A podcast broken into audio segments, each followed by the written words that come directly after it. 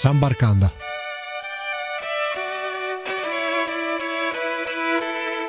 Ciao a tutti amici di Sambarcanda, benvenuti a questa nuova puntata della terza stagione. Come avete visto dall'introduzione nel sito di sambaradio.it, oggi andiamo a conoscere una realtà calcistica davvero ai confini del mondo. Andiamo a uh, conoscere il campionato di calcio uh, groenlandese.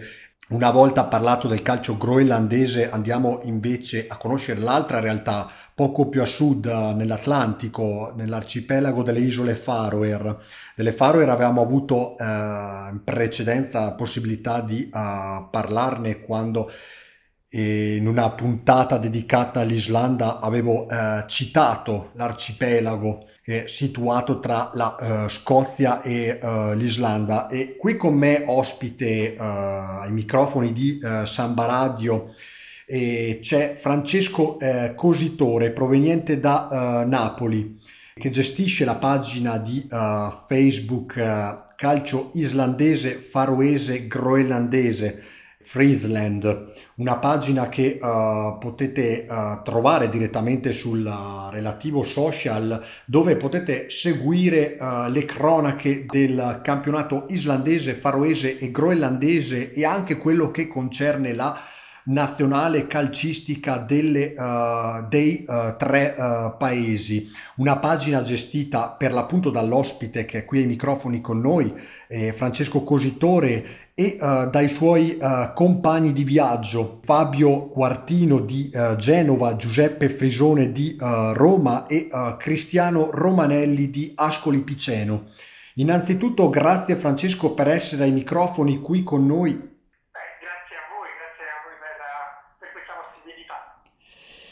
Ecco, direi di partire subito e immergerci in quello che è il campionato groenlandese. Noi abbiamo già visto nelle scorse puntate il campionato di calcio de, di Città del Vaticano. Oggi per l'appunto andiamo a conoscere un altro eh, tipo di eh, campionato davvero particolare perché siamo ai eh, davvero ai limiti delle uh, temperature per quanto riguarda il freddo, temperature davvero proibitive dove si gioca a calcio in campi dove non c'è l'erba, sono campi di terra battuta, insomma. E ecco, direi prima di passare a quello, parliamo un po' della formula del campionato groenlandese. Quando inizia il campionato, ecco, poi aggiungi tutte le curiosità che uh, possono essere inerenti, insomma, a questo campionato.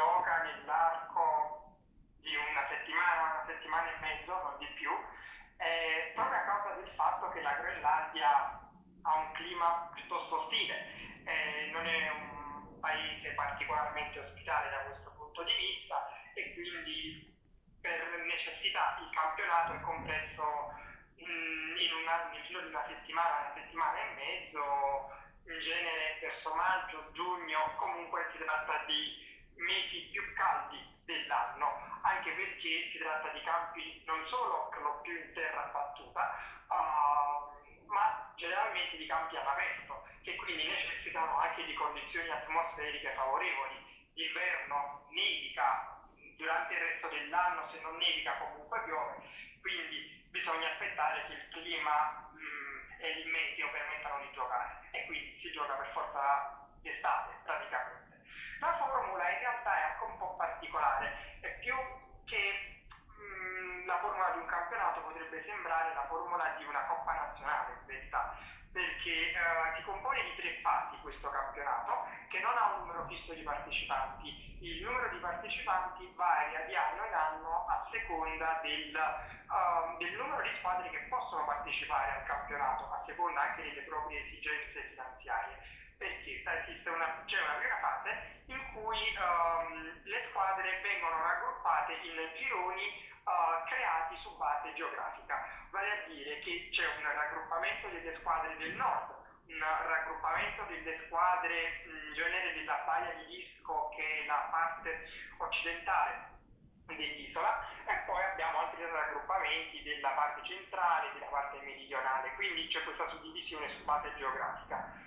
Uh, il numero di partecipanti ai gironi appunto, come ho detto, varia di anno in anno e quindi anche il numero di promosse, di squadre promosse al, al turno successivo dipende dal numero di partecipanti del girone stesso. Uh, abbiamo quindi il secondo turno in cui le squadre si affrontano in genere in due gironi all'italiana, per così dire. Uh, questa volta però si affrontano in una città fissa, che quasi sempre è la capitale Nuuk, uh, perché si tratta di sfide uh, che appunto magari se ne giocano anche due o tre stessa giornata, um, sfide che durano poco più di due o tre giorni complessivamente e le prime due classificate di ogni girone accedono poi alla terza fase, diciamo la fase finale che è composta dalle semifinali e dalla fine, alla finale. Cioè la prima classificata del girone A, per così dire, sfida la seconda classificata del girone B e viceversa, e le vincitrici delle due semifinali, che sono una, in gara secca, quindi una sola gara, uh, si incontrano in, in, finale e la vincitrice della finale è la squadra che prende il titolo di campione di, di Groenlandia. Ecco, poi non è come nel caso di altri campionati riconosciuti dalla FIFA in cui il vincitore del campionato si qualifica alle eh, fasi dei tornei, alle prime fasi dei tornei ehm, europei, perché ricordiamo eh, la Groenlandia non è riconosciuta dalla FIFA. Per di più, se un giorno lo fosse, eh, non parteciperebbe eh, vista la geografia, ai campionati UEFA, potrebbe piuttosto partecipare nel campionato eh, nordamericano, eh, andare a giocare nei paesi caraibici, quindi passare da temperature artiche a invece temperature eh, tropicali. Ecco, a che punto sono con il riconoscimento da parte della UEFA? C'è possibilità eh, di poter vedere un giorno la Groenlandia sui palcoscenici ufficiali?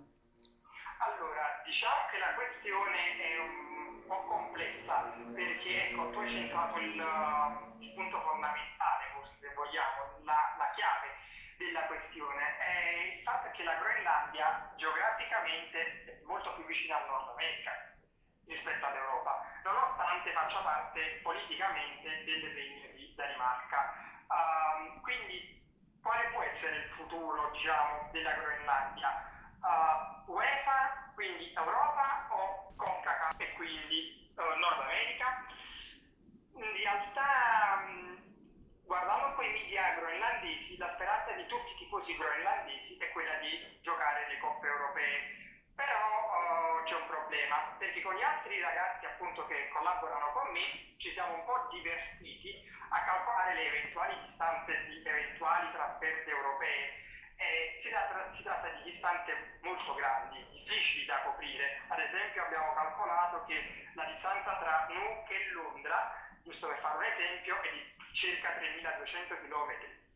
Sono distanze notevoli, oppure la, mh, la distanza tra Nuuk e Astana, la capitale del Kazakistan, perché nei primi turni di Europa League può capitare di trovare squadre che vengono da paesi come il Kazakistan, Azerbaijan e così via. Certo. La distanza, ecco, mh, tra Nuuk e Astana arriva a superare i 6.000 km. Si tratta di distanze pazzesche. Eh, quindi questo sarebbe sicuramente un problema. Però, uh, ecco, calcio europeo ha sicuramente un altro fascino rispetto a quello nordamericano. La possibilità ecco, di giocare in Inghilterra o in Spagna, in stadi prestigiosi, oh, il sogno di poterlo fare sicuramente è, è di tutt'altro livello rispetto a uno stadio canadese o a uno stadio statunitense, con tutto il rispetto chiaramente per quei movimenti calcistici, però c'è una certa differenza. E poi sicuramente giocare nel calcio europeo uh, porterebbe più popolarità, porterebbe più prestigio, anche maggiori ricavi a livello economico, quindi sicuramente i benefici sarebbero maggiori uh, con un ingresso nella UEFA, però c'è ecco, il problema non così scontato delle, delle distanze geografiche, anche perché uh, molte squadre groenlandesi non provengono dalla capitale Nuuk e questo è un problema perché la Groenlandia non ha strade interne, eh, spesso gli spostamenti all'interno del paese via aereo e quindi questo è un ulteriore problema perché le distanze possono diventare ancora più complicate da gestire al di fuori della, della capitale. Al di là comunque di tutto questo discorso, a che punto siamo con il riconoscimento? Eh, il riconoscimento in realtà non è così vicino come purtroppo potremmo, o come purtroppo tutti vorremmo in realtà, perché eh, appunto c'è il problema dei campi. Molti campi non sono regolamentari per il semplice fatto che sono ancora in terra battuta. E, ma pensate che nel 2011 ci fu una, una visita dell'allora presidente della FIFA, Blatter, che notò appunto che in Groenlandia c'erano ancora molti campi uh,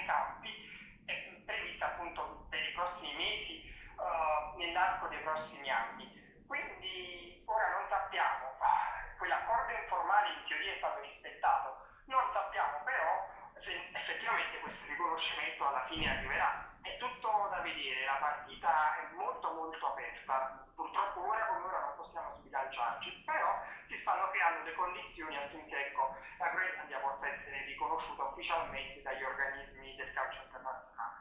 Certo, poi anche a vedere un po' dalle immagini così, cercando sul motore di ricerca, i campi groenlandesi sono davvero spettacolari perché sono campi per l'appunto, come dicevo prima, in terra battuta, come hai detto te, poi alcuni anche eh, in erba sintetica, ma eh, sono eh, dei campi di gioco che eh, si affacciano sul, sul, mare, sui ghiacciai eh, groenlandesi, davanti alle montagne, insomma, se eh, si cerca in internet davvero sono immagini spettacolari ed è un tipo di calcio, no? che uh, chiamiamolo così, in Trentino lo si chiama calcio agricolo, non so a Napoli come, come lo chiamate a Napoli quel tipo di calcio?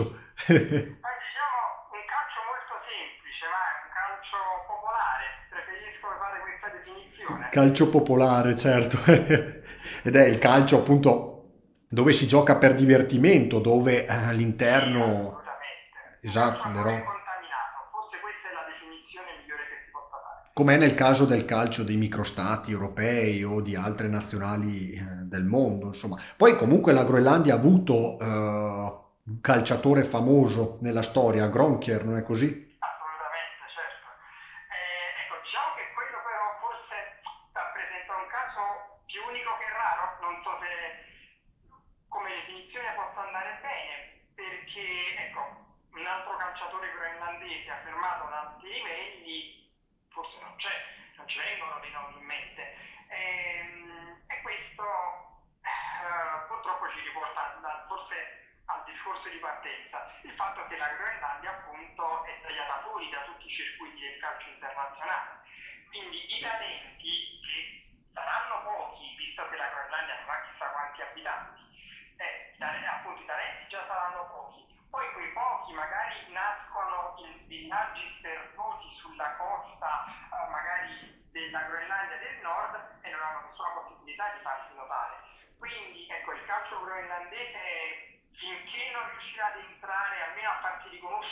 artificialmente eh, purtroppo continuerà a pagare questa sorta di isolamento, che poi è una cosa del tutto particolare, perché ecco, c'è il caso della Danimarca, uh, ma anche il caso delle isole Faroe, che fanno parte sempre del regno di Danimarca, ma che in altri tempi, con altre regole e tutto, sono comunque riusciti ad ottenere il riconoscimento e le popolazioni di Groenlandia e isole Faroe non sono così diverse da un punto di vista numerico. Certo, e eh, proprio passando a parlare delle Faroe, è una nazionale mh, sempre considerata eh, minore, come per esempio nel caso di eh, San Marino, anzi non so se ricordate, avevamo dedicato una puntata al calcio sammarinese, però negli ultimi dieci anni è una nazionale che ha potuto eh, crescere anche dal punto di vista qualitativo. Eh, non so se eh, ricordi quando eh, persero soltanto 2 a 1 nel 2007 contro l'Italia o un'altra vittoria di misura dell'Italia ebbe luogo allo stadio Briamasco di Trento eh, l'8 settembre del 2007. In quel caso lì era l'Under 21, ma anche in quel, anche in, in quel giorno l'Italia vinse soltanto 2 a 1 anzi menzioniamo anche fatti più recenti, come per esempio il 14 novembre del 2014, quando Ranieri fu esonerato dalla panchina della Grecia per aver perso in casa d'Atene 1-0 no? contro le Faroe, ritorno in cui vinsero 2-1 a Torshavn, capitale delle, delle Faroe. Ecco, com'è possibile eh, su 50.000 abitanti eh, una crescita insomma davvero eh, da ammirare?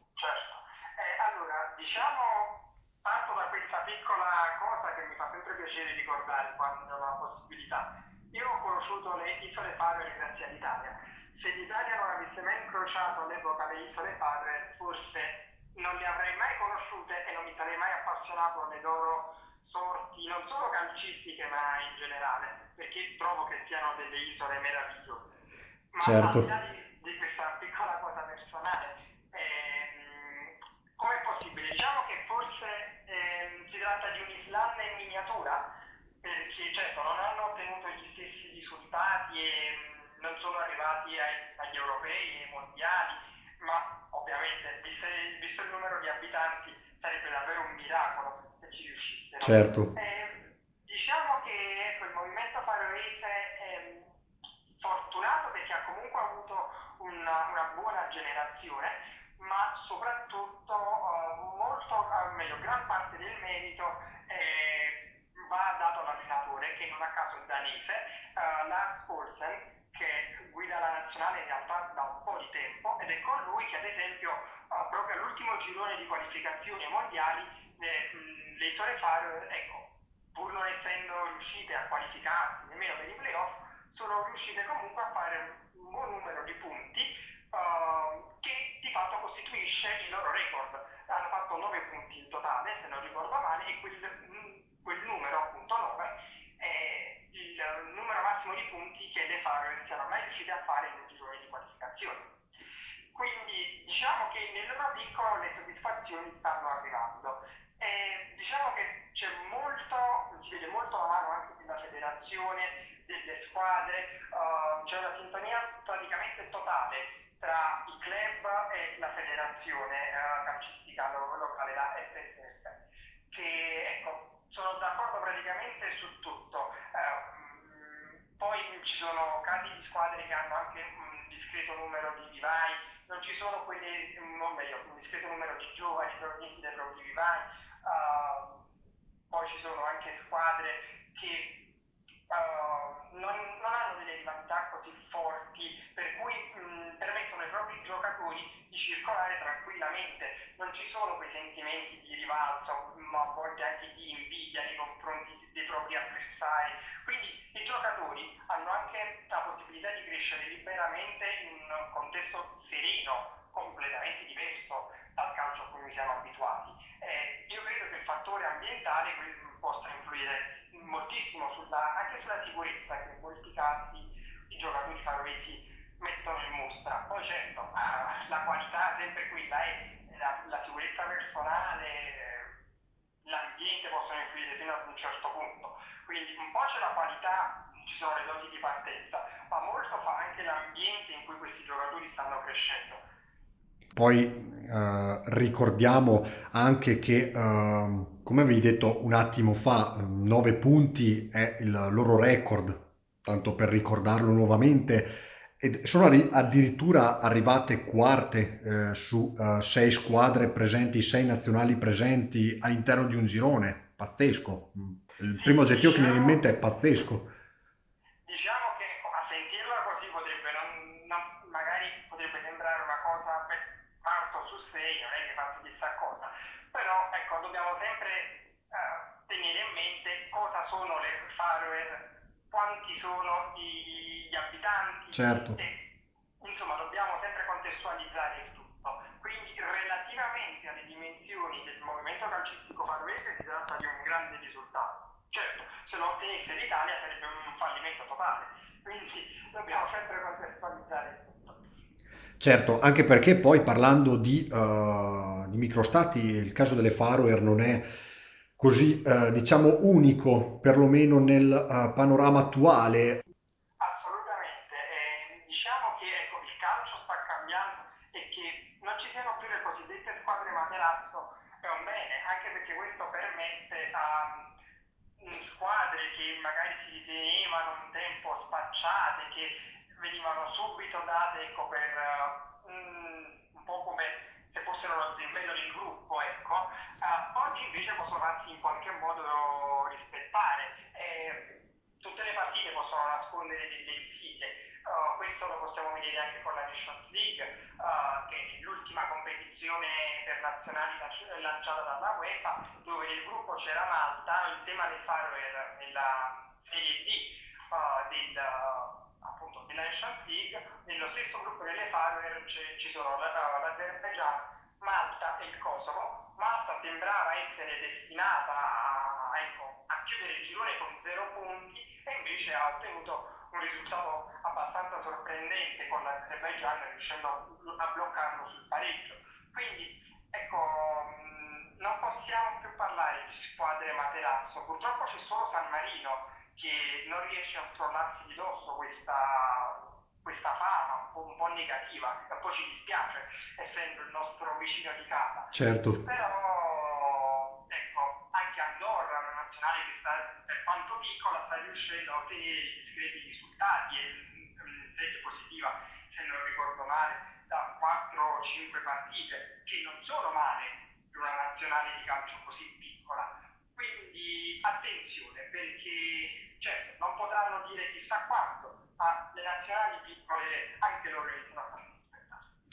Certo, certo. Infatti ricordiamolo anche che uh, l'Italia negli ultimi anni ha affrontato la nazionale maltese, ha vinto a fatica contro la, la compagine maltese, così come Lussemburgo ha pareggiato contro la Francia. Quindi... Magari si tratta a volte di ottenuti anche con un bel po' di fortuna, a volte anche la fortuna ci mette del suo, però intanto sono quei risultati che ti lasciano pensare che il calcio comunque sta cambiando. Anche perché poi non l'abbiamo citata, l'Islanda per esempio è una straordinaria favola, giunta ai quarti di finale nel 2016 agli europei in Francia, si è qualificata ai mondiali, il tutto eh, con 330.000 abitanti, giusto per farvi un'idea, meno degli abitanti del Trentino, una cosa che quando parlavo di Islanda ripetevo sempre. È davvero incredibile. Immaginiamoci una nazionale trentina dove potrebbe arrivare. Di sicuro, di certo non al mondiale o all'europeo, almeno per ora. Magari poi tra 20-30 anni potrebbe essere diverso. Chi può dirlo? Comunque sì, praticamente è così, perché l'Islanda ha avuto praticamente una generazione d'oro. Adesso sembra ci sia un periodo di flessione, c'è stato anche un cambio di allenatore perché Arkinson l'Islanda appunto ai mondiali e che ha aiutato anche Lagerbeck a guidare l'Islanda agli europei invece eh, se n'è andato. E al suo posto è stato preso Erik Hamrin, l'ex GT della Svezia. E per ora però l'esordio non è che sia stato proprio dei migliori, c'è stata una debacle, una sconfitto umiliante in Svizzera con sei gol presi, e anche in, in Belgio, con, nella gara col Belgio, sempre in Nations League, le gare in Nations League, anche con il Belgio non è che sia andata proprio bene bene, un'altra sconfitta. Quindi diciamo l'Islanda sta vivendo adesso un periodo di, di flessione e molti iniziano a preoccuparsi, ma il ciclo è finito, adesso c'è il dimensionamento, è presto per dirlo. Certo. i segnali non sono particolarmente incoraggianti, però bisogna anche considerare che c'è stato ecco, un cambio tecnico alla guida, quindi una fase di passaggio, una fase di assestamento assolutamente normale. Quel che è certo è che comunque ecco, non si può pretendere che l'Islanda resti a questi livelli per sempre. Purtroppo, visto il numero di abitanti, non è quella la sua dimensione. Poi magari oggi è l'Islanda, eh, tra 5-10 anni ci sarà un'altra favola, anche perché calcio è ciclico, è uno sport che eh, dà la possibilità magari ad una nazionale per, una, per un'edizione del mondiale di partecipare al mondiale, mondiale dopo ad un'altra nazionale ancora. Ci sono spesso delle favole, noi l'abbiamo visto anche, ricordo, con la Nuova Zelanda, quando l'Italia aveva fatto 1-1 in Sudafrica nel 2010, il cui portiere neozelandese, pensate, era un uh, bancario o è un bancario, doveva prendersi delle ferie per andare a giocare un mondiale. Quindi se pensiamo invece ai calciatori della nazionale, no? Un po' quello che devono fare i giocatori parrucchi in realtà, eh. molti sono insegnanti, lavorano comunque nella vita, nella vita comune, quindi certo loro non ci sono ancora arrivati agli europei e ai mondiali, però ecco, è una realtà comune a molte squadre, a molte nazionali. Ecco, noi siamo abituati a ragionare secondo gli schemi del calcio italiano, del calcio europeo, insomma del calcio che ti fa guadagnare milioni e che ecco, costituisce una fonte di rendita praticamente per tutta la vita. Ma si tratta di casi, pochi casi rispetto alla stragrande maggioranza dei casi in cui invece il calcio continua comunque a essere un hobby, continua comunque a essere una cosa così, una passione da coltivare nel tempo libero, ma non certo una fonte di guadagno che può sostituire al 100% il lavoro. Purtroppo dobbiamo avviarci verso la chiusura. Grazie Francesco per uh, il tuo prezioso contributo in questo episodio di uh, San Barcanda. Grazie a voi, grazie ancora. Eh, ripetiamo ancora una volta il nome, se vuoi lascio a te presentare il tuo gruppo Facebook, dove devono andare a mettere il like.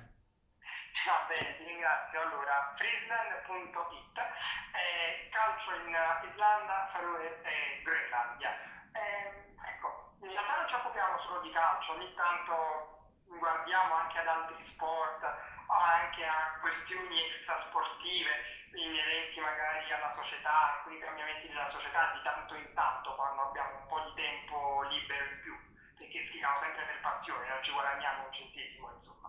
Certo. Eh, quindi se, se magari vi interessa di tanto in tanto sapere che cosa succede in quei paesi al di là proprio del semplice calcio, parlami un po' di tempo, vieni a farci vista. Noi siamo. Eh, grazie ancora eh, Francesco. Grazie, grazie a voi e saluti a tutti. E San Barcanda torna la prossima settimana, non anticipo nulla, come sempre in ogni uh, puntata uh, lascio la uh, sorpresa ai radioascoltatori Appuntamento alla prossima settimana. Ciao a tutti e grazie per essere rimasti in ascolto con noi. Alla prossima. San Barcanda